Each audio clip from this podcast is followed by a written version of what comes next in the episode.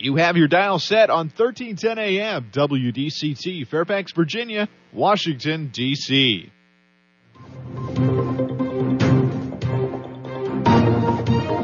워싱턴과 미국, 그리고 세계의 흐름을 짚어보는 라디오 워싱턴의 시사 토크쇼.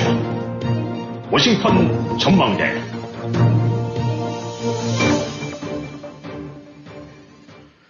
청취자 여러분, 안녕하셨습니까? 어느덧 2023년도가 저물어 가고 있습니다. 매년 저희들이 다사다난했던 한 해라는 이야기를 많이 하는데 유독 2023년은 더욱 실감나게 다사다난했다라는 소리가 저절로 나오고 있습니다. 워싱턴 전망대 오늘 이 시간도 2023년 마지막 방송인 것 같습니다. 많은 아쉬움을 남기며 돌아보니 어느덧 올 한 해도 저물어 가고 있고 온 세상이 격변이 아닌 때가 없었지만 올해도 예외는 아닌 것 같습니다. 오늘 워싱턴 전망대 올해 있었던 여러 가지 일들과 당면한 세계 주요 현안들을 점검해 보도록 하겠습니다. 오늘도 김영일 해설위원 함께 하십니다. 안녕하셨습니까? 네, 안녕하십니까. 네. 네, 어느덧 저희 워싱턴 전망대도 해를 넘기고 두 해를 넘기고 참 나이를 한 살 한 살 먹어가고 그렇죠. 있습니다. 네, 지난 10월 느닷없이 이스라엘 전쟁이 터졌습니다. 그래서 온 세상이 깜짝 놀랐는데 지금 어, 이제 해가 바뀌는 이 시점에서 상황이 어떻게 전개가 되고 있습니까? 네, 일단 뭐 휴전 논의가 진행되고 있고요. 아직 인지들은 백 몇십 명 남아 있다니까. 그러면서도 이제 그 가자 지역에 그 이제 대규모는 아니지만 이른바 이제 저강도 진입 내지 그 어떤 제압 작전들은 시, 진행이 되고 있는 것 같아요. 네. 어, 어쨌든 계속 공세를 지속한다고 봐야 되겠죠. 에, 그러나 이제 지금 그 여러 가지 이 확전이냐 아니면 이 상태에서 멈, 저 마무리되냐인데 뭐 어느 쪽도 다 간단치가 않고 또 쉽게 풀어질 수 없는 문제들이고 네. 그야말로 꼬일 대로 꼬여서 어떤 그 간, 간결한 해답이 참 나오기 어려운 데가 역시 또 이스라엘과 이번에 이제 그 하마스 간에 이제 각출전이 벌어지고 있는 현장 같은데 네. 일단 지금은 그 이스라엘 같은 경우도 마구잡이로 밀기에는 아, 여러 가지 부담이 있고 상태니까 네. 이제 지금 진행되는 거로 봐갖고는 어떤 식이든 휴전의 아, 논의를 이제 이어가려고 하는 것 같아요. 네. 그게 지금 나오고 있는 것들은 뭐 한 일주일 내지 열흘 몇십 명 풀어주고 네.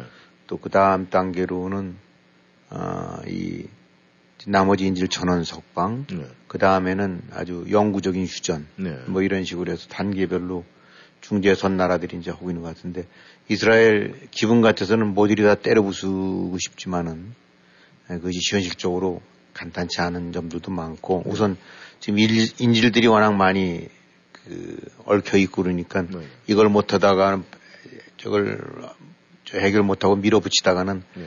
또 이른바 이제 반 그 엔티 여론이 증가하니까 이거 뭐 그런 측면에서 쉽지가 않죠. 네.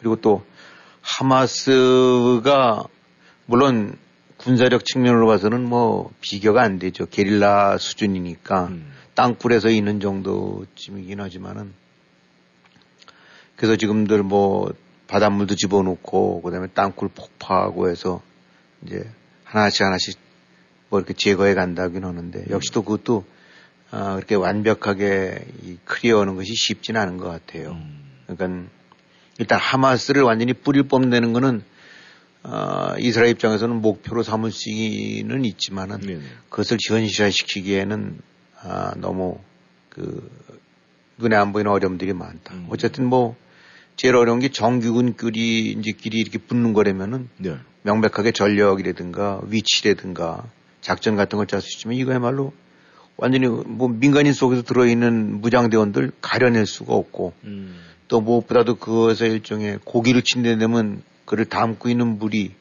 팔레스타인이라는 사회 또 가자 지구라는 그런 팔레스타인 그 거주민들의 어떤 호감도 내지 여론 같은 경우가 싸늘하니까 네.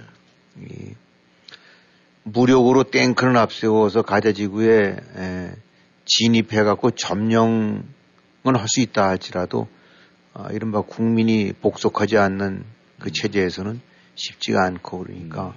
이 역시도 지금 뭐 또 땅굴 같은 경우도 굉장히 뭐 천 군데 넘어서 파괴되지만은 네. 또 사실 땅굴이라는 거는 어디 어떤 식으로 연결되는지도 모르는 거고. 네. 음, 그러니까 또 지금 남부 지역으로 다 투태해 있는데 어, 하마스 같은 경우 한 3, 4만 정도쯤 된다고 봤는데 음. 지금 한 5천 명 정도쯤을 이제 뭐 제거했다라고 판단하고 있으니까 네. 아직 주력 부대 그대로 남아 있는 거거든요. 음. 그다음에 무엇보다도 좀 하마스는 팔레스타인을 배후로 한 그 세계 여론의 또 한 축을 등에 이제 저 업고 있기 때문에 네. 어딘지 지금 나오면 양비론이 나오지 하마스만 몰아서는 거 없거든요. 네. 그러니까 이스라엘 입장에서는 큰 부담이죠. 음. 미국 내에서조차도 학교도 지금 갈라서 있고 사람들 같은 경우 정치권에서든 언론에서도 또 다 지금 양비론 내지 양쪽에 대한 그 지지 비난 뭐 이런 것들이 교차하고 있으니까 이런 부분들이 간단치가 않죠. 그래서 그래서 지금 이제 이스라엘 쪽에서는 아, 일단 하마스 뿌리 뽑을 때까지 간다. 그 다음에 이제 미국과 압박이라든가 이런 걸 봐서 이제 저강도 그냥 대규모로 몇 천 명, 몇만 명이 들어가고 탱크 밀고 폭격하고 이런 것이 아니라 네. 이제 섹터로 나눠서 하나씩 하나씩 땅굴 없애듯이 음. 그 다음에 시가지 하나하나를 저 이제 그 청소하듯이 나가고 이런 식으로 해서 많은 그 민간인들 그 과정에서 이제 살상이나 이런 걸 피하고 음. 이런 식으로 하려는 것 같아요. 음. 당연히 미국도 그런 걸 주문하고 있고 하여튼 요란 뻑적지근하게 해서 민간인이 당하는 같은 일을 자꾸 하게 되고 나면 선전전 내지 엔티 여론전에 밀린다. 네. 아, 그걸 조심해라. 라고 하는 것 같은데 하여튼 그 과정에서 절충은 일어나겠지만은 음. 또이 과정에서 이제 또 하나 피할 수 없는 변수가 지금 후티 뭐 예멘의 후티 반군이 이제 그런 식으로 한데지만 계속 도발을 하는 거 아닙니까 이란 쪽에서. 네. 근데 지금 미국 같은 경우도 지금 그 특히 홍해라든가 이런 데 쪽에서는 일반 상선 같은 경우들이 아, 반군 때문에 이 제대로 가지를 못하고 나니까 뭐 절로 남아프리카를 돌고 그래갖고 뭐 8,000km를 더 가서 이 뭐 배운한 거리만 한 보름 정도가 더 걸린다는 식이니까 음. 세계 전체가 지금 그것 때문에 피해를 보고 있는 건데 그렇게 뭐 드론 갖고 이렇게 어쩌건 다 하더라도 지금 손을 못 대고 있는 게, 네. 아, 이거 잘못했다가 이제 이란 쪽과 연결해서 일 더 커지게 되거나 하면 더 복잡하니까. 음. 바이든 입장에서는, 아, 이, 지금 하나 남는 장사가 아니거든요. 네. 아, 선거 앞두고 있어서 이, 뭐, 단순하게 돈을 떠나고 여론상 또 팔레스타인계는 이제 아랍계 주민들이 적지 않은데 미국 내에도 네. 이쪽은 다 등 돌릴 테니까. 음. 그러니까 이래도 등 돌리고 저래도 등 돌리니까 어쨌든 지금 빨리 수습을 해서 그냥 이 상태에서 안정을 시키고 나가는 것이 낫지 여기서 일을 더 불거지게 하면 안 된다. 네.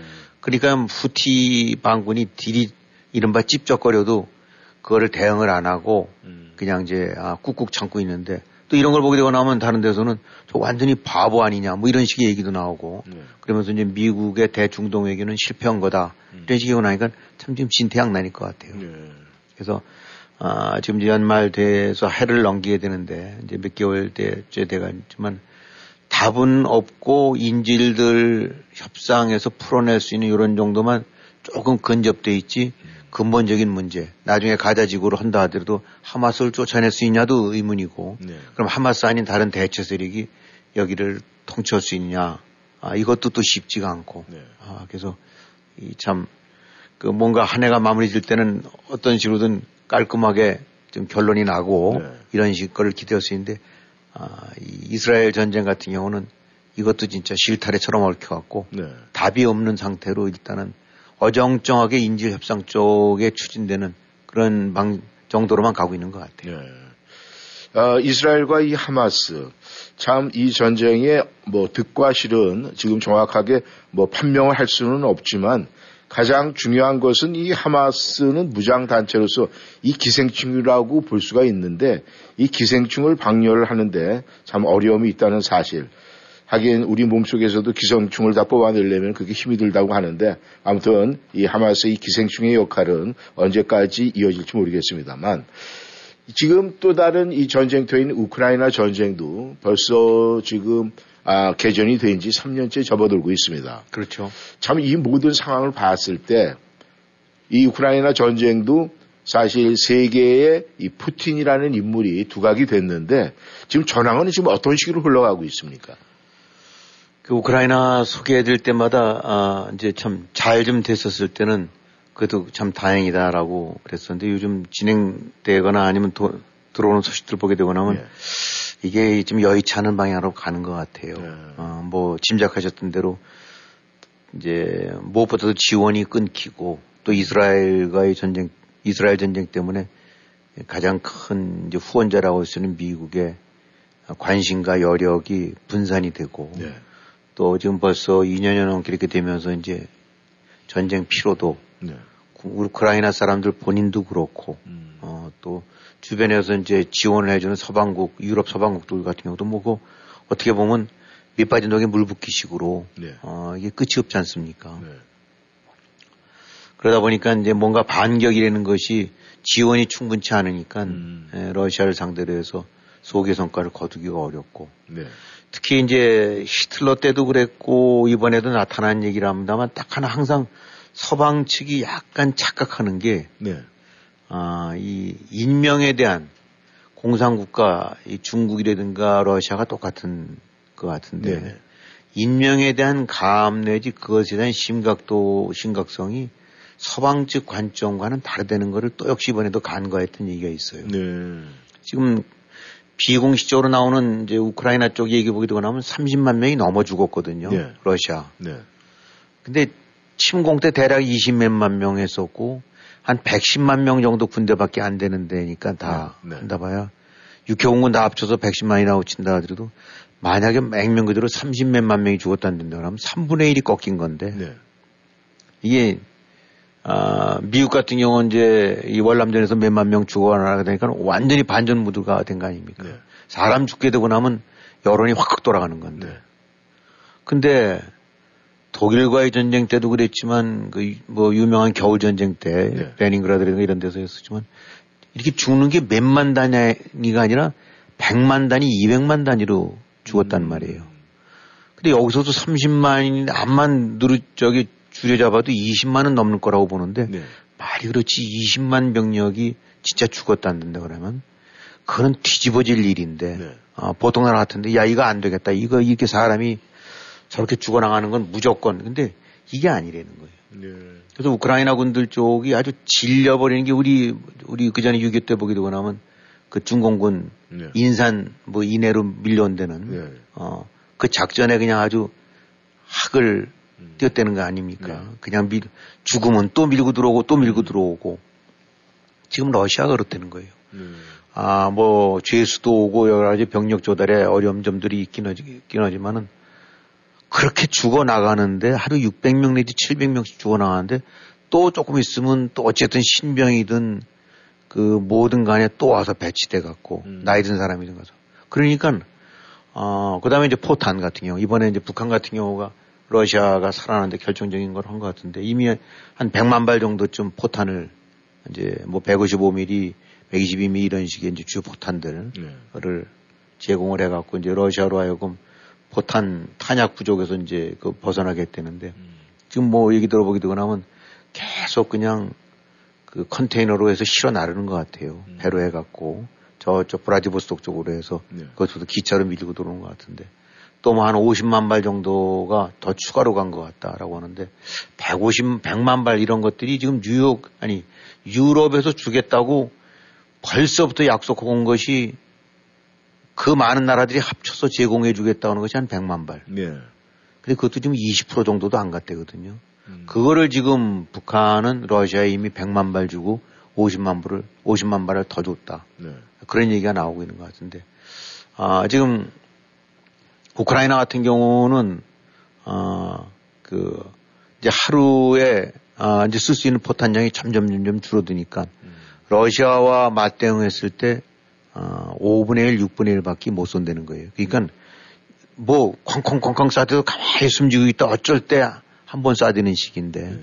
근데 이 포탄이 그렇게 해서 몇십만 발씩 쏘고 싶긴 하지만은 지금 우크라이나에서 그나마 쏘고 있는 것이 아, 미국의 저 연간 생산량의 한 3배쯤 달한다니까. 네. 그러니까 이게 안 되는 거예요. 음. 그러니까 아, 죽어도 죽어도 계속 사람 목숨에 관한 감히 서방 세계와는 떨어진 그런 가치관을 지닌 그런 데서는 끊임없이 사람이 죽어나가도 또 꾸역꾸역 보충이 되고 이런 식으로 또 포탄이라든가 이런 탄약 같은 거구나 끊임없이 일단 공급이 되고 나니까 네. 이게 뭐 천하장사라 하더라도 질려버리는 거죠. 음, 지금 아마 그런 상태 같아요. 네. 그리고 지금 나오는 얘기들은 사실 좋지는 않습니다. 이 즐거운 즐거운 마음으로 전해드릴 수가 없는 상태인데 네. 일단 뭐 야 이러다가 아, 러시아한테 완전히 넘, 지는 게 아니냐 음. 뭐 이런 얘기도 나오고 그다음 미국 같은 경우 무엇보다도 미국 같은 경우가 이제 약간 이제 관점을 달리해 갖고 그동안에 우크라이나의 승리를 위해 지원해 주는 차원에서 현상에서 최대한도로 더 이상 안 뺏기고 네. 사태를 안 악화시키지 않는 범위 내에서 뭔가를 스톱을 시켜가는 방향으로 음. 아, 이 초점이 옮겨가는 것 같다. 네. 아, 그러니까 야 러시아군는 완전 쫓아내서 100% 승리는 어, 불가능한 것 같고 네. 더나 뺏기지 말고 있는 데서 조금이라도 더 찾으면서 최대한도로 방어적 공세 정도로만 나가지 공세적 이거는 아니다. 네. 왜냐하면 감당이 안 되니까 이런 식으로 이제 바뀌었다 라는 음. 얘기들이 나와요. 근데 이게 어, 우크라이나가 설령 항전 의지를 갖고 있다 하더라도 지금 보게 되고 나면 월급도 못 주나 봐요. 음. 서방 측에서 돈 못 주게 되고 나면 어, 월급 못 주고 공무원들 그 일반 국민들 연금 안 되고 뭐 네. 뭐 먹고 자고 이런 것들도 어, 가뜩이나 부족은 하겠지만 돈이 돌 수가 없으니까 음. 그러니까 그야말로 쳐다만 보고 있는 양상인 것 같아요. 네. 물론 이제 며칠 전에 아, 이 우크라이나 같은 경우가 미사일 이제 영국인지 이런 데서 하여튼 이제 장거리 미사일 을 통해 갖고 흑해함대를 뭐 하나 공격을 해서 이제 상륙함 뭐 4천 톤급이라니까 꽤 큰 배인데 네.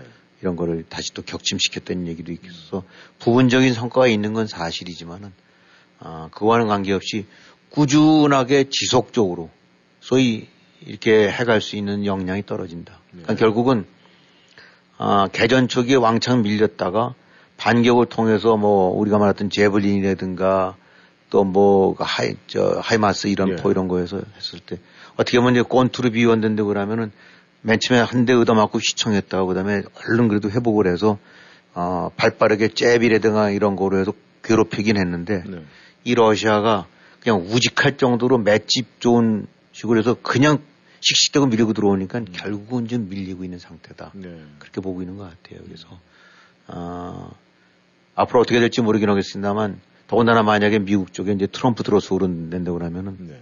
이제 그거는 더욱 더 요원할 거고, 어, 유럽 각들, 각국들 같은 경우도 뭐 어떻게 보면 사실 피곤하겠죠. 음. 이게 언제까지 끝없이, 아, 그래서 이런 모든 것들 종합해 본 데다가 더군다나 이스라엘이라는 전쟁이라는 그런 악재가 터져갖고 음. 그런 측면에서 이제 푸틴이 운이 좋은 건지, 뭐 하여튼 푸틴은 지금 뭐 병력도 늘리고 그다음에 자기네 재정 적자가 생각보다 많지 않다고 뭐 선전전이긴 하겠지만은 네. 겉으로 봐서는 빵빵한 것처럼 이렇게 이겨오니까 전체로 좀 안 좋은 거죠. 음. 그래서 아 지금 우크라이나 전쟁을 지금 현상을 한마디로 요약을 해본다고 한다 그러면은 일단 맷집에 밀려서 결국은 때리고 때려도 다시 어, 일어나고 씩씩거리고 덤벼드는 어, 러시아한테 지금 결과적으로는 밀리고 있는 게 아니냐. 네. 아, 그래서 서로 치고받고 오긴 하지만은 아, 많은 국민들, 많은 사람들이 기대했던 러시아를 완전히 쫓아내고 그 다음에 푸틴을 완전히 아, 몰아내는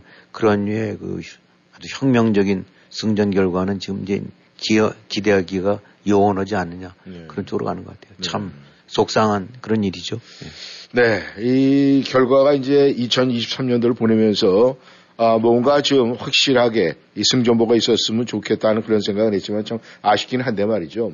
이 세계는 하나다라는 뭐 이런 슬로건이 있기는 있지만은 지금 이런데도 불구하고 지금 이 세상 지구는 하나다라는데 두 전쟁을 겪고 있습니다. 그런데 이 전쟁이 사실은 온 세상에 주는 의미는 분명히 있는 것 같아요. 그렇다면은 이번 이 이스라엘 전쟁이나 러시아 뭐 우크라이나 의 전쟁을 통해서 우리가 뭔가를 좀 받아야 될 그런 의미적인 것이 있는데 그걸 되새겨 본다면 어떤 식으로 한번 생각을 해보시겠습니까?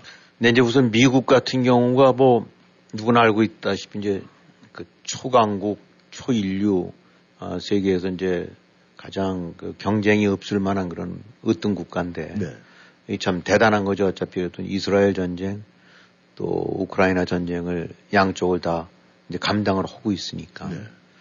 어, 근데 역시 여기도 이제 한계가 느껴지는 것이 어, 양쪽 다 챙긴다는 것이 동시에 보통 미국의 이제 전략이라는 것이 동시 두 군데 전역에서 즉 두 군데에서 전쟁이 벌어져도 감당할 수 있을 만한 그런 역량을 가, 갖추고 실제로 감당할 거다라는 네. 거였는데 이번에 우크라 같은 거를 어, 밀어주고 지원해주고는 있지만은 뭐 다른 유럽 나라들이 다 합친 것보다 훨씬 더 많이 미국 혼자서 지원해주고 있는데 이것도 역시 한계가 있고 네.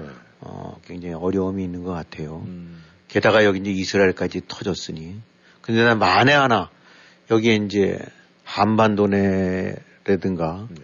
아니면 대만과 음. 중국이 다시 또서 인도 소위 인도 태평양 지역에서 또 다른 전역이 발생한 저 확장된다는데 그러면 이거는 감당이 안 될 것 같은 생각들이 음. 난다. 네. 아, 같은 미국조차도 감당이 쉽지가 않다. 근데 여러 가지 뭐 본격적으로 미국이 군사력을 동원하는 건 아니지만 일단 지금은 이제 탄약 내지 무기 챙겨주고 있는 상태인데 네. 이 아까도 이제 포탄 얘기 때 그랬습니다만 그 탄약 같은 경우가 아, 미사일도 그렇고 뭐 이런 것들이 일단 지금 비축하고 있는 거라든가 생산량 이런 부분들이 이번에 우크라이나 전쟁 겪어봤더니 잠깐이면 바닥이 난다. 음. 어, 그러니까 보통 그 지금 우크라이나 쏘고 있는 것이 줄여 쓴다 쏜다 하더라도 어, 한 달에 미국이 총 생산하는 건 3개월치 정도를 쓴다는데 음. 그거 얼마나 오래 갈 수 있겠어요? 감당이 안 되는 거죠. 어, 이제 어쨌든 이 미국의 가장 큰 그 미사일 전력이라고 할 수 있는 이제 토마호크 미사일 같은 경우도 지금 미국이 비축하고 있는 것이 한 4천 기 정도 된다는데 네. 이게 어, 만약에 정말 인도 태평양 중국과 붙고 네. 어, 한반도에서 붙고 오게 된다고 그러면 전 함대가 다 동원되고 전 군사력이 동원돼서 다 동, 해야 되는데 두 번 쏠 게 안 된대요. 음. 그 미사일을. 네. 각 함대마다 발사관마다 꽉 채워서 쏠려면 한 번은 쏘는데 네. 1.8발 정도쯤 어, 밖에 비축분이 없다라고 음. 하는 거니까. 얼핏 보면 미국의 무기 보유라든가 이런 것들이 엄청나배긴 하지만 네. 이것이 동시다발적으로 상대를 하기에는 역부족이다. 음. 근데 뭐, 이 군사력 증강을 위해서 방위 산업 같은 것들이 뭐 이렇게 그냥 말 아침에 준비해서 저녁 때 뭐 짜장면 만들어내듯이 그런 게 아니거든요. 네. 그야말로 엄청나게 많은 시설 투자가 들어가야 되고 또 거기에 장기적인 생산 조달 그런 저기 보장이 없이는 기업들이 안 하죠. 음. 그러니까 설령 지금 총동원 태세를 해갖고 만들 수는 있을 수 있긴 모르지만 이게 만약에 이제 중간에 이제 저 수요가 끊겨버리기도 하면 그 많은 장치 산업이 다 그 무너져 버리는 거니까 음. 잘안 하려고 하죠. 근데 또 이런 부분들이 금방 하루아침에 되는 거에서 2년, 3년이 지나야만 생산 가동 같은 것들이 정상화될 테니까 네. 그렇게 쉽게 안 되는 거는 상태고 또한 또 이번에 보여주는 거는 유럽 같은 경우가 얼마나 무리, 무기력한 존재고 또 어떤 측면으로 봐서는 무임승차를 해왔는지. 네. 그러니까 독일 같은 경우나 이런 데도 뭐 얼핏 생각하면 독일 2차 대전이 일으킨 나라고 지금 많이 무장 해제가 돼 있긴 하지만은 네. 아, 영국이나 프랑스 같은 데보다는 군비가 훨씬 떨어지긴 하지만은 뭐 탄약 같은 경우가 아, 잘해봐야 4일치밖에 안 된다는 거예요 갖고 있는 게 음. 막상 나토 같은 상황이 벌어져 갖고 네. 나토가 침공당하는 일이 벌어져서 온다고 그러면 일주일치가 안 될 정도라는 거니까. 아, 그러니까 뭐, 에, 그런 측면에서 이제 트럼프가 나토에서 철수하겠다. 아, 이런 얘기를 했었을 때, 저건 뭐 무슨 미친 짓 아닌가라고 생각될 수도 있긴 하지만 또 한편으로는 얄밉기 짝이 없는 거죠. 네. 돈 그렇게 잘 벌고 단단한 나라들이, 어, 자기네들 나라 지키는 데 있어서는 최대한대로 그 인색하게 오고 거저먹기로 미국에 의존해선 점이 분명히 있는 거예요. 네. 그러니까 이번에 우크라 전쟁을 통해서 나타나는 거는 나토 어, 어, 나라는 많긴 하지만 총 동원 태세로 등장 저 모든 걸 다 합쳐봐야 지 미국 하나 감당 안 되고 미국이 빠졌을 때는 그야말로 러시아라는 그, 그 고음한테 그냥 여지없이 유린당할 수밖에 없는 그런 안이한 태세. 네. 어, 거기다 뭐 무슨 에너지니 뭐니 해서 잘 지내자 해갖고 막상 저렇게 어, 본심을 드러내고 나니까 어, 이 감당이 안 될 무비나 군비나 이런 거에 있어서 전혀 하여튼 뭐 담장을 치지 않고 그냥 멋들 안에서 자기네들 썰 집기만 요란하게 사놓은 그런 집이나 똑같은 네. 이제 그런 상태가 된 거죠. 아, 그래서 아, 지금 만약 이번에 푸틴의 이걸 못 막는다고 한다 그러면 얼마든지 시진핑도 불장난할 수 있고 김정은이도 불장난할 수 있는 여지를 준다는데 어, 준 안 좋은 선례를 만드는 건데 네. 유감스럽게도 지금 안 좋은 선례 쪽으로 가고 있는 게 아닌가라는 음. 이제 그런 아쉬움이 들고 이와 더불어서 이제 한국 같은 경우도 얘기를 보게 되고 나면 어, 지금 뭐 한국 잘 산다 어, 해서 뭐 세계 10대국이다 그래서 그냥 돈 흔하고 먹을 거 하고 흥청망청하긴 하지만은 네. 안보라는 측면에서 한국이 얼마만큼 독자적으로 자기를 지킬 수 있을 만한 역량을 갖고 있는가 음. 아, 그 부분을 다시금 되새겨 봐야죠. 네. 아, 물론 한국이 또 미국과의 동맹도 있고 그러니까 쉽게는 안 될 수도 있긴 하지만은 제일 중요한 게 이번에 우크라이나에서 보듯이 그저 손을 벌리고 쳐다보 남이 해주는 거 쳐다보지 않게 기대하지 않으면은 독자적으로 갈 수가 없는 나라가 얼마나 그 고통스럽고 네. 또 그런 수모를 당해야 되는지 음. 아까 말씀드린 대로 지금 월급 줄 게 없다니까 어딘가 손 벌려서 유럽국이든 미국이든 지원해 주지 않게 되고 나면 당장 먹고 살 게 없는 거예요. 네. 음. 그러니까 어, 한반도 얼마든지 그런 식으로 다시 화약고가 돼 갖고 네. 제2의 우크라이나 같은 어, 상황으로 빠져들 수 있는 것이 한국이고 네. 어떻게 보면 그런 이제 지정학적으로 그런 숙명을 타고났는데 이런 것들 잘 감안해 갖고 여기서 많은 교훈 얻고 군비 튼튼히 오고 동맹 튼튼히 오고 국제 정세 속에서 확실하게 내 편 만들어면서 같이 필요할 때 공주 치고 이런 것들을 해놓지 않게 되고 나면은 네. 입적 벌리고 괜히 우린 뭐, 뭐 경제 따로 왜 무슨 뭐 안보 따로 이런 식으로 헛소리 들어다가는 얼마인지 아, 우크라이나 같은 꼴을 당할 수가 있다. 네. 그러니까 그런 측면에서는 한국 같은 경우도 어, 우크라이나 전쟁을 통해서 먼 나라 강 건너 불이 아니라 고스란히 적의 우리가 됐을 때는 걸 대입을 해서 그 상대는 러시아 대신 음. 아, 바로 호, 어쩌면 러시아보다 훨씬 더 못하지 않은 김정은 아닙니까? 네. 근데 그것에 관해서 얼마만큼 경계심을 갖고 아, 국민 전체가 그런 경각심을 갖고 대하고 있는지 제가 볼 때는 아주 완전히 나사들이 다 풀어진 사람들 같고 음. 아, 그런 측면에서는 참 보고 배워야 됐고 반면교사로 삼아야 될 것들이 많은데 얼마만큼 자각하고 있을지는 모르겠어요. 네. 아무튼 일반 가정도 말이죠. 가정 안이 뭔가 좀 안정돼 있고 평온해야 가장이 바깥에 나가서 모든 일을 좀 자연스럽게 잘 해결할 수 있는데 이 나라들도 다 마찬가지인 것 같습니다. 아무튼 여러 가지 지금 힘든 상황이 아, 벌어지고 있는 상황 가운데 미국이나 저희 대한민국이나 똑같은 입장인 것 같은데 아무튼 아, 뭐 2023년도를 마무리하면서 우리가 좀 더 긍정적인 생각보다는 아, 뭔가 좀 아쉬움이 많은 그런 의미가 많이 나오는 것 같습니다. 네, 청취자 여러분께서는 워싱턴 전망대 함께하고 계십니다. 여러분은 지금 라디오 워싱턴 그리고 미주경제신문 대표인 김용일 해설위원과 라디오 워싱턴 콘텐츠 본부장 이구순이 진행하는 워싱턴 전망대를 함께하고 있습니다.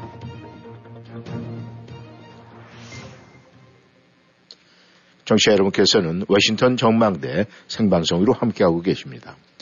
이 미국이 세계 최강이라는 것에는 뭐 불문이 없습니다. 가장 정확하고 있고 또 현재 그 상황이 계속되고 있는데 이 조금 전에도 지금 말씀을 드렸었지만 이 한 가정에서도 이 가정 안에서 안정과 뭔가 좀 평안이 있어야 아, 외부적으로 큰 일을 할 수 있다라고 하는데 사실 지금 미국이 이 내추를 봤을 땐 사실 굉장히 지금 이 대선을 앞두고 아사리 판인데 말이죠. 거기에 또 이 트럼프 전 대통령이 연일 뭐 욕설에다가 뭐 저주에다 하여간 지금 어떻게 우리가 말로 표현하기가 지금 그렇긴 한데 말이죠. 지금 계속 이 상황이 벌어지고 있어요. 이 문제 지금 어떻게 봐야 되겠습니까? 네, 이게 뭐 우리가 너무 저기 이상적으로 생각하는지 모르긴 하지만은 그래도 뭐 벌써 이런 말씀 몇 차례 드리게 되는 것 같은데 그냥 미국 했다면 그래도 뭔가 민주주의 내지 페어플레이 정치 네. 이런 데서 어떤 그 공정하고 오픈돼 있고 뭐 이런 것들로 됐었는데 글쎄 이게 나라가 바뀐 건지 아니면 트럼프 때문인지 아니면 뭔지 모르긴 하지만 하여튼 한마디로 아사리판이 되고 있는 것 같아요. 네. 그다음에 그래도 뭐 대통령 나서는 사람이면 설령 뒷전에나 이불 속에서는 어떤 욕설을 할지 모른다 하더라도 그래도 좀 더이 아, 품위도 있고 네. 전체를 아우르는 이런 것들인데 어떻게 트럼프 같은 경우 이렇게 보게 되면 나오는 거 보면 그래서 지금 뭐 이런 여론조사 기관 같은 데서 이렇게 조사를 해봐서 트럼프 하면 떠오르는 거, 바이든 하면 떠오르는 거, 뭐 이런 걸 갖다 이제 word cloud라고 하나 봐요. 네. 딱 누군가에 대한 인물이 음. 했었을 때 한마디로 떠오르는 이미지 그 단어 어라고 했더니 바이든 같은 경우는 네. nothing이래요. 딱 떠오르는 게 없는 거예요. 그러니까 네. 그것도 좋은 점도 있고 안 좋은 점도 있는 거지. 이게 음. 뭔가 칼라가 안 보이는 거니까. 네. 그래도 그 다음에는 뭐 어, 평화 뭐 무슨 경제 이런 얘기 떠오르는데 네. 트럼프라고 했던 물어보더니 사람들 딱 떠오르는 게 복수라는 거예요. 음. 그러니까 트럼프 했다면 딱 복수라는 말이 연상이 되고 음. 독재라는 말이 또 그 다음에 많이 나오고 네. 그다음에 파괴 음. 아, 그 다음에 부패, 네. 독재자, 국경, 뭐 이런 것들이 음. 나온다는데, 여기서 이제 제일 우려되는 거는 이 연일 뭐, 어, 그냥 욕설을 해대고 그러니까. 네. 어, 그래서 뭐 대통령이라고 해서 무슨 부처님 가운데 토막처럼 꼭 그런 걸 기대하는 건 아니지만 그리고 대통령다운 용어 네. 또뭐 정치인다운 용어 이런 것들이 있을 텐데 그런 걸 또 가려서 쓰고 또 뭔가 헤아려서 할 것 같은데 그렇지는 않은 것 같아요. 그러니까 네. 지금 보게 되고 나면 어 근데 제일 좀 기분 나쁜 게 지난 시간에도 한번 소개해 드렸습니다만 이민자들이 미국의 피를 오염시키고 있다. 네. 이건 참 기분 나쁜 일이거든요. 네. 아시아로부터 뭐 저기 아프리카로부터 연일 밀려 들어온다. 어 근데 그래서 보게 되고 나면 그 중에서는 그 뭐 테러리스트 사기꾼 뭐 이런 그 성, 그니까 별로 이 저 권장 권하기 아, 그 같이 상대하기 어, 거꾸로운 음. 바람직하지 못한 어, 그런 이른바 그런 종자들이 밀려 들어와서 음. 지금 미국의 피를 오염시키고 있다라고 얘기한다는데 더 이제 기가 막힌 거는 트럼프의 요 말을 듣고 아 저거 안 되겠다라고 생각하는 사람들이 저건 잘못된 거라고 생각하는 사람이 32%인가 그렇고 네. 그 말을 듣고 트럼프를 더 지지하게 됐다라고 밝힌 사람이 44%. 음. 그 얘기는 어, 마음속에 겉으로는 호라이트한 척하고 하면서도 아 이 사람들 속에는 우리를 그렇게 보나 보다 음. 라는 마음을 갖게 만드는 거죠. 근데 그거를 어쩌다 나온 실수가 아니라 연일 하면서 강조하고 그거를 또 강조해 가면서 지지자들 더 결집시켜 나가고 또 거기 홍호른 되는 거니까 그래서 이제 우리 미국서 살고 있고 그런 측면에서는 꽤 공정한 나라 상대적으로 네. 그래도 모범이 될 만한 나라에서 그래서 사는 게 아닌가라는 어, 그런 일련의 그래도 마음의 편안함이 있었었는데 여기도 이거 지금 완전히 보니까 뭐 아사리판 개판 아니냐 음. 이거 어, 앞으로 어떻게 될까라는 생각이 들게 되고 있어요. 네. 참 그것도 참 우려스러운 그런 상태예요. 참, 이 미국이 말이죠. 미국으로서의 나라의 어떤 품격이 있는데, 이 트럼프 한 사람 때문에 미국민 전체의 품격이 지금 나락으로 떨어지고 있지 않나 이런 생각이 지금 종종 들 때가 있는데 말이죠. 네. 그럼에도 불구하고 지금 이 미국 대선의 판세를 보면은 이 뭔가 지금 심상치가 않은데 그런 것 같아요. 지금 이 미국 대선 판세를 지금 어떻게 지금 이렇게 나오고 있습니까? 이제 뭐 1년도 안 남았죠. 근데 하고 있는 거 보기도 하면 어, 대체로 트럼프가 조금 앞서고 있는 것 같아요. 1, 2% 포인트 정도. 네. 만약 양자 대결로 간다면. 네.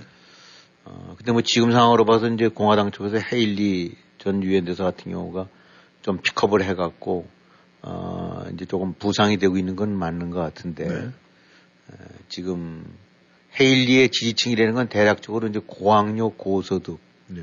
어, 공화당은 공화당 중에서도 어, 근데 이제 어떻게 보게 되고 나면 좀 더 보수적이 보수 원리라고 해야 될까 네. 정통파들 음. 이런 쪽에서 야 이거 트럼프 저건 아니다라고 하는 사람들이 그래서 이제 그나마 중도 내지 그런 온건 보수 정통 보수 성향의 사람들이 이제 헤일리 지층이 늘어나고 있다는데 네.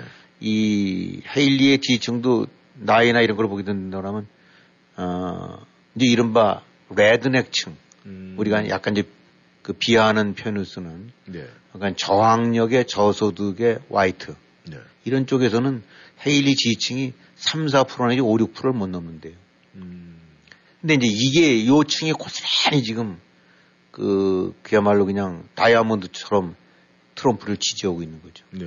그러니까 아, 이 헤일리가 이렇게 했을 때 공화당원들이 모여서 하는 그런 거랑 이제 뉴엠, 뉴엠프셔 같은 경우는 이제 일반인 일반적인 성향을 볼 수 있는데 네. 그런 데서는 헤일리가 바짝 뜨지만은 음. 순순히 공화당 코커스 같은 데서는 확 밀려버리는 것이 네. 이제 공화당 지지층 내에서 주류나 핵심이나 가장 머저리티가 거기인데 음. 그쪽에서는 움직일 수 없는 그 뭐 요지부동의 지지 세력이 그루되고 있는 거죠. 예. 그러니까 아, 헤일리가 앞으로 이제 어떻게 좀 그 좀 더 이제 이렇게 진군을 해갖고 네. 어, 좀 더 나은 결과를 나가, 가져갈지 모르겠지만 지금 헤일리 같은 경우는 아, 양자 대결을 하게 되고 나면은 바이든보다 바이든이 트럼프랑 사이엔 트럼프와 바이든 사이는 1, 2% 포인트 차이인데 네. 헤일리는 3에서 4% 포인트 정도로 앞선되는 거예요. 음. 그러니까 이제 중도층 부분이 훨씬 더 많이 지지를 하고 있다는 얘기죠. 그러니까 네. 본선 경쟁력은 헤일리가 더 높다고 봐야 되겠죠. 네. 그러니까 트럼프라면 안 찍겠다라고 고개를 돌려도 헤일리라면 찍어야 될 것 같다라고 바꿀 수 있는 사람들이 많다는 건데 네.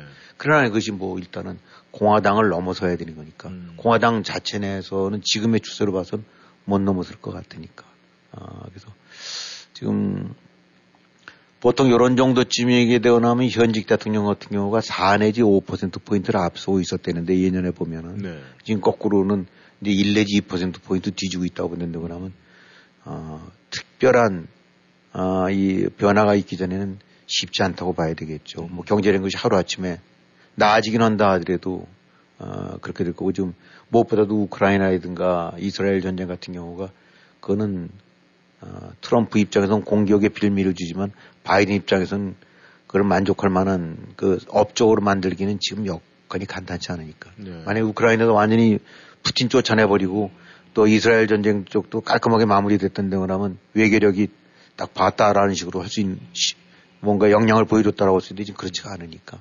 여러 가지 지금 앞으로 갈 여건 보게 되고 나면은 쉽지가 않겠다. 그러니까 어쩌면은 트럼프가 그렇게 될 수 있는 대권을 다시 한다는 것이 어, 현실화될 수도 있지 않느냐. 네. 뭐 지금 트럼프는 보게 되고 나면 자기 대통령 되면 첫날은 독재자 되겠다라고 얘기하는 식으로 해서 아주 완전히 다 몰골을 내버리겠다 지금 그런 식인 것 같으니까. 네. 하여튼 미국 정치가 참 우습게 됐어요. 음. 아, 뭐 이게 무슨 제3세계 아프리카 국가도 아니고 어, 최고의 정치인들 입속에서는 끊임없이 어, 인정 혐오 발언이나 나오고 음. 어, 죽이겠다, 아주 아주 완전히 끝장을 내주겠다, 뭐 이런 식으로 해서 쓸어버리겠다 이런 얘기들만 하고 있으니까 이게 미국인지 맞, 맞, 저, 맞을까 싶을 정도로 하여튼 한마디로 여기도 개판인 것 같습니다. 네. 우리가 이 한 마리의 미꾸라지가 온 시냇물을 흙탕물로 변화시킨다 이런 이야기가 실감이 되는 듯한 예, 그런 느낌을 받고 있습니다. 그런데 저희가 이 미국에서 살고 있지만은 우리가 대한민국을 안 돌아볼 수가 없어요. 그런데 이 대한민국도 요즘에 아주 뭐 아사리판 요지경판인 것 같아요. 뭐 여러 가지 이야기가 계속 끊이지 않고 나오고 있는데 요즘에는 뭐 쌍특검이다. 특검도 특검인 나름이겠지만은 이 쌍특검이다. 이게 또 유용 신조어가 나왔는데 이 쌍특검이라는 것이 이 뭐 최대 이슈가 됐다. 이런 뭐 지금 어, 뉴스가 나오고 있는데 이 문제에 대해서는 어떻게 보십니까? 네, 어저께 뭐 보니까 이제 특검이 법이 통과됐죠. 소위 쌍특검이. 네. 아, 그래서 이제 대통령 부인에 대한 조사 또 하나 이제 대장동 뭐 50억 클럽인가 네. 어, 관련됐던 사람들에 대한 조사라고 했는데 일단 뭐 야당이 예고했던 대로 머릿수가 많으니까 네. 과반수를 해서 어저께 밀어붙여서 통과시켰죠. 네.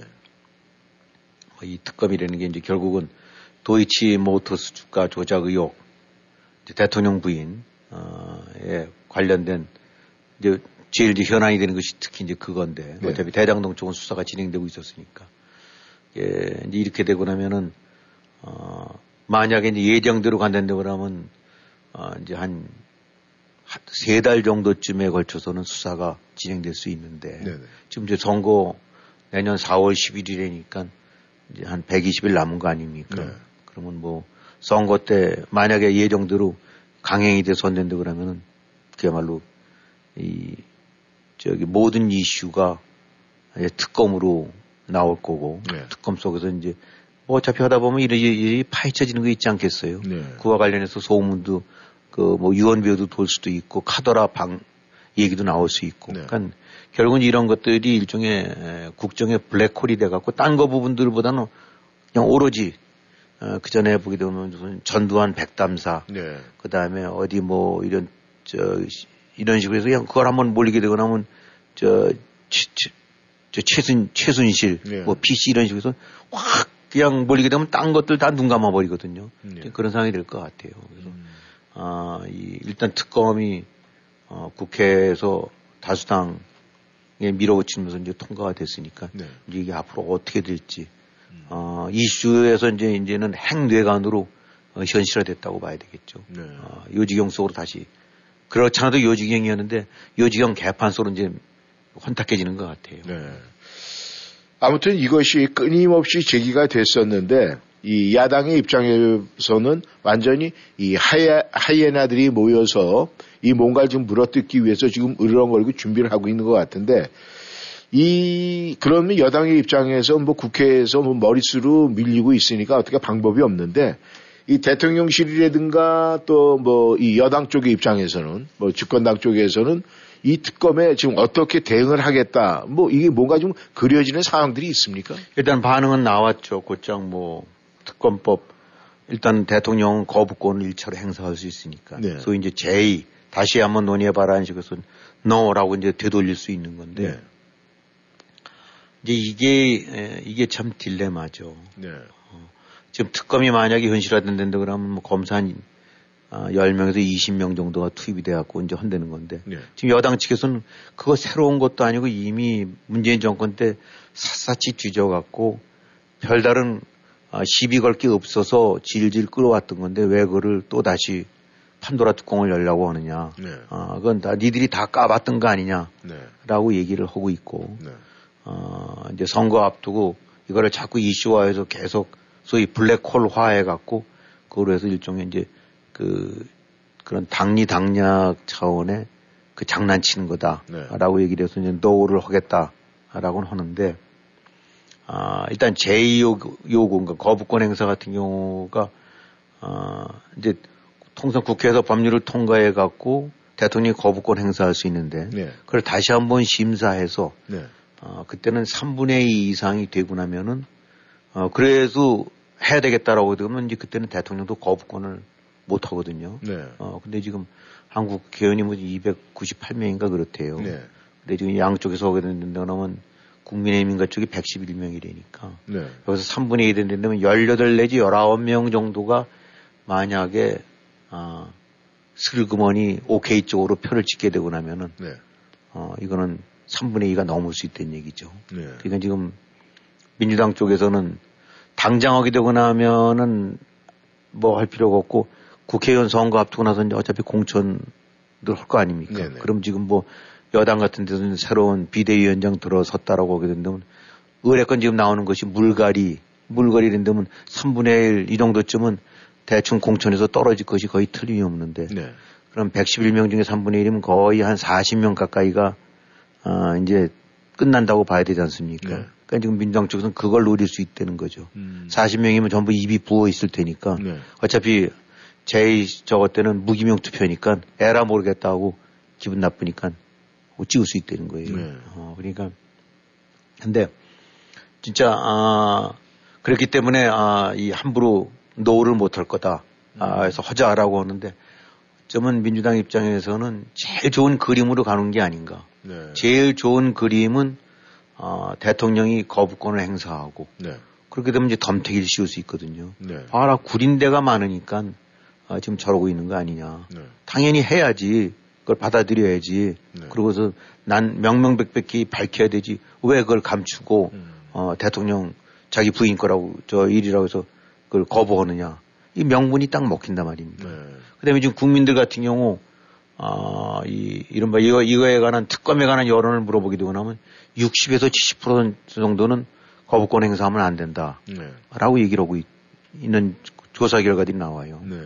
네. 그러니까 이런 측면으로 봐서는 민주당에서는 제일 좋은 그림이 덜컥 바뀌는 게 아니라 거부권 행사하고 그걸 갖고 그냥 몰아붙이고 연일 프레임을 글로 짜는 거. 네. 그것이 제일 좋은 거겠죠. 음. 봐라. 어, 어, 문제투성이다 보니까 대통령 권력 이용해서 덮고 어, 맨날 공명정대한 수사한다고 하면서 말 틀리지 않느냐. 네. 이런 식으로 밀고 나가는 거고. 음. 어, 여기 이제 비대위원장 같은 경우도 이제 입장이 어렵게 돼버렸는데 네. 이제 이렇게 됐을 경우 어, 이 안게 될 부담이 어, 그야말로 와이프 지키려고 그러다가 총선을 말아먹을 수 있다는 그런 그런 상황이 전개될 수도 있는 거죠. 네. 어, 그러니까 그렇다고 해서 그럼 받자니 이것도 이제 얘기한 대로 역시 연일 생중계되면서 무슨 어, 온갖 온통 특검 얘기만 나오고 김건희의 이름만 나오게 떠들게 되고 나면 그것도 뭐 총선 때는 당연히 악재가 되니까 네. 이래저래 쉽지 않은 일인데 어, 어차피 최악을 피하고 차악을 택해야 될 일이 이건데 네.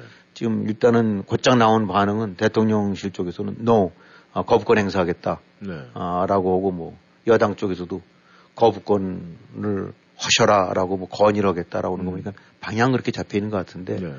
에, 예, 모르겠어요 이제 앞으로 약간 며칠 더 여유가 있고 그럴 테니까 네.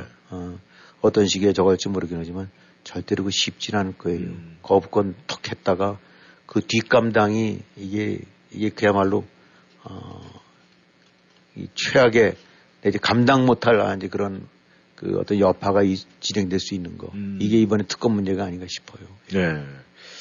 아, 하이에나 이야기를 했는데 대한민국 국회는 뭐 그런 얘기를 하더라고요. 그 200명이 넘는 하이에나가 모여가지고 그 서로 뭐 물고 뜯고 뭐 눈치를 보면서 항상 긴장 상태에 있다 뭐 이런 이야기가 나오고 있는데 아무튼 뭐 대한민국 전국이 좀 조용했으면 좋겠다. 좀 망신살이 좀 줄었으면 좋겠다 하는 그런 생각을 한번 해봅니다. 아, 문제는 여기에서 그치질 않고 여당에서 이제 이 새 비대위원장이 출범을 했어요. 물론 많은 국민들이 예상을 했고 또 뭐 정치판에서도 계속 그런 이야기가 흘러나왔는데 지금 새 비대위원장이 출범을 한 후에 또 문제는 여당의 야당의 뭐 똑같은 입장이에요. 전직 당대표들이 탈당을 하겠다. 뭐 탈당을 했다. 뭐 이런 얘기가 계속 네, 나오고 그렇죠. 있는데 이 문제 어떻게 좀 돌아봐야 되겠습니까? 네, 이게 이제 뭐 다들 이제 슬로건은 뭔가 정치 개혁을 해야 된다. 네. 어, 새 판을 새로운 구절 짜야 된다라는 식으로 해갖고 뭐 그래서 이제 새롭게 어자해서 뭐 혁신이 뭐 비대 이런 것들이 나왔던 거 아닙니까? 네. 다 화두는 뭔가 바꿔야 된다, 새롭게 해야 된다라고 하는 건데 전부 이 결국은 그 밥에 그 나물 식으로 가는 건데 여론 쪽에 여당 쪽에서 뭐 다들 아시다시피 이제 그 한동훈 법무부 장관 했던 사람이 네. 이제 지금 새로운 비대위원장이 돼갖고 그야말로 이제 당 대표가 된 거죠. 네. 비상 대책 위라는 것이 이제 비상 대표가 된 거고 그 다음에 또 바로 이거에 맞춰서 이제 그 여당 쪽에서도 어 대, 대표, 이준석 뭐 대표 지냈던 사람이 탈당했고 네. 그 다음에 야당 쪽에서도 이제 이낙연 대표 지냈던 네. 사람이 탈당할 것 같고 네. 다들 또 역시 모토는 새로운 정치를 시도해 보겠다라고 하는데 여야를 막론하고 다 혁신한다라고 하고 새로운 정치, 새 변화를 모색한다라고들 얘기를 하고 있죠. 네. 어, 근데 대외로 좀 진행되는 거 보게 되고 나면은 아 이게 다 뭐다 뭐, 결국은 어, 또 역시 도낀 객낀 음. 어, 이게 아닌가라는 생각들이 들어요. 이렇게 관전자 입장에서 봤었을 때는. 네. 지금 이제 한동훈 위원장이 비대위원장이 출범하면서 했던 얘기 중에서 어, 뭐, 이제 이재명 대표로 돼 있는 이제 민주당을 이제 몰아붙이고 뭐 당도 아니다라는 식으로 얘기를 했는데 그 뭐 틀린 얘기는 아니죠. 이게 뭐 지금 이재명 당이라는 거는 역사상 있던 어느 야당 때보다도 그 발뒤꿈치에도 못 미치는 그런 이제 형편없는 그 뭐 사실 좀 거치게 얘기하면 쓰레기당으로 전락을 해버렸는데 네.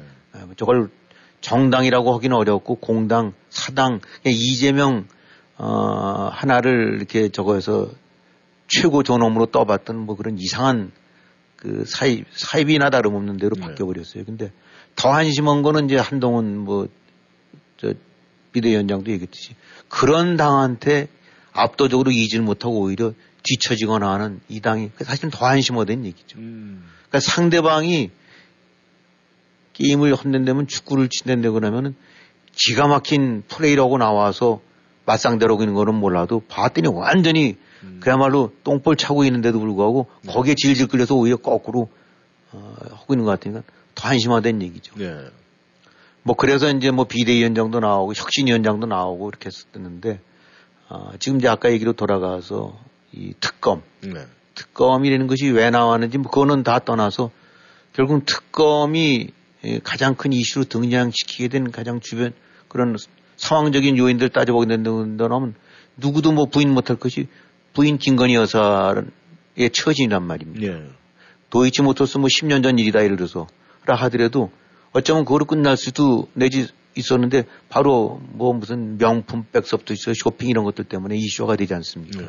그러다 보니까 일반 국민들 입장으로 봐서는 도이치건 뭐건 다 이제 한 맥락으로 느껴져 갖고 네. 어디서 문제가 있으니까 조사해야 되는 거 아니냐는 식으로 가는 거예요. 네. 구별을 안 하고 음. 어쨌든 그, 그 사람과 연관돼 있으면 문제가 있는 것 같다. 다른 식으로 이제 벌써 인식이 바뀌어 갖고 60% 70%가 바뀌고 있는 거. 민주당도 어쩌면 그걸 노리고 있는 거죠. 네. 그러니까 도이치모터스 뒤지된 얘기가 아니라 이걸 빌미려서 명품 백서부터 시작해서 김건희라는 사람의 여러 가지 그 잘못된 점들을 부각시켜 갖고 몰아붙이겠다라는데 거기에 좋은 토양을 제공해 준 게 바로 부인 당사자라는 얘기죠. 네.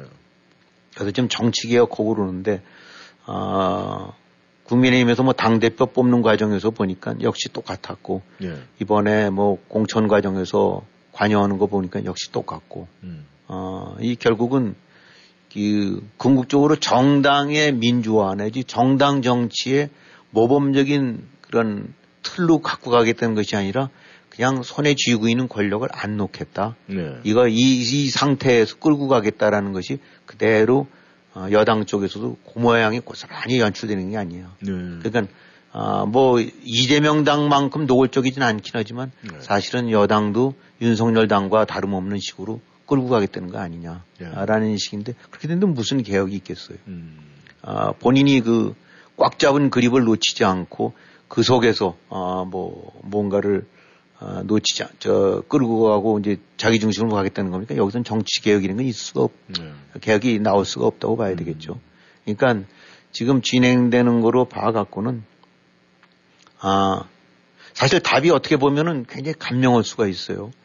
아, 지금 가장 큰 문제가 부인 문제라고 얘기를 할 수 있는데, 아, 이, 지금 동시에 등장되는 것이 뭔가를 좀 컨트롤 해라. 완전히 이거 사각지대에 놓여갖고, 네.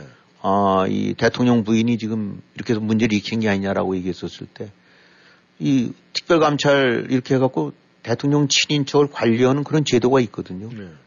없는 제도도 만들어서 야 내가 나는 내 주변부터 깨끗이 하겠다라고 해도 시원찮은데 네. 있는 제도를 뭉기적거리면서 안만 저 감독 관리 감독을 안 하겠다는 그건 분명히 대통령 잘못이에요. 네. 그러니까 아 지금도 이제 공천 이렇게 앞두고 뭐 저 총선 된다 보니까 보니까 무슨 장관 차관들 자꾸 갈아서 그냥 음. 뭐 많이 개각도 오르는데 뭐 개각할 수도 있긴 하지만 딱 소위 총선용 개각. 음. 그래서 보게 되고 나면 뭐 3개월에 때는 어, 뭐 장차관이 있고 차관도 있고 어뭐 근데 그 이건 뭐가 되냐면은 국회의원으로 내보내기 위한 일종의 스펙 쌓아주는 거예요. 네. 무슨 그 국가의 국정 부서가 음. 무슨 국토해양부가 될 수도 있고 해양수산부가 될 수도 있고 뭐, 뭐 교육부가 될 수도 있고 네. 이런 데라는 건 소위 국정의 연속성 측면에서 정권은 바뀌어도 국정은 연속해야 되는 거 아닙니까? 네. 아, 그것이 이제 국가 권위, 국가 이익이라든가 아, 국정을 길게 보는 입장에서의 통치자 대응인데 이렇게 보게 되니까 쭉 해서 물론 자기 마음에 맞고 잘할 수 있는 놈을 자기 주변에 포진한다는 의미에서 그런 거긴 하겠지만은 짝 해서 어, 소위 대통령 어, 그저 각 부서의 주요 최고 핵심직들을 그냥 앉혀서 자리 좀 만들어 놨다고 그다음에 어디로 뭐 경상도로 보내고 부산으로 보내고 해서 음. 단지 측근들 가는 거나 마찬가지겠죠. 이 얘기는 뭐냐면은 말을 뒤집으면 정부와 정당을 혼동하는 거고 네. 아, 이재명이가 사당처럼 오듯이 이 나라는 이 정부는 내 정부다는 생각을 갖고 있는 걸 반영하는 거라고 할 수밖에 없어요. 네. 국정 따로 정치 정권과 이것이 이제 혼동이 돼 버려 갖고 네. 국정과 국익은 다른 관점에서 봐야 되는데 음. 그것이 그러니까 총선용 정치구 정치용 총선이 되다 보니까 이것이 이 구별이 안 돼 버린 것 같아요. 음. 그러다 보니까 공과사가 구별이 안 되는 거고 네. 어떻게 보면 부인 문제도 그럴 수 있어요. 아, 내, 내 집 사람 얘기인데 뭐 내가. 근데 대통령이 된 이상에는 내 집 사람이 아니거든요. 네. 어. 그는 내 와이프가 문제가 아니라 보통 무슨 어느 개인 회사를 견딘다고 그러면 아, 그 사람이 뭐 사장을 바꾸든 기획실장을 바꾸든 그거 뭐 어떻겠어요. 네. 근데 이건 그게 아니잖아요.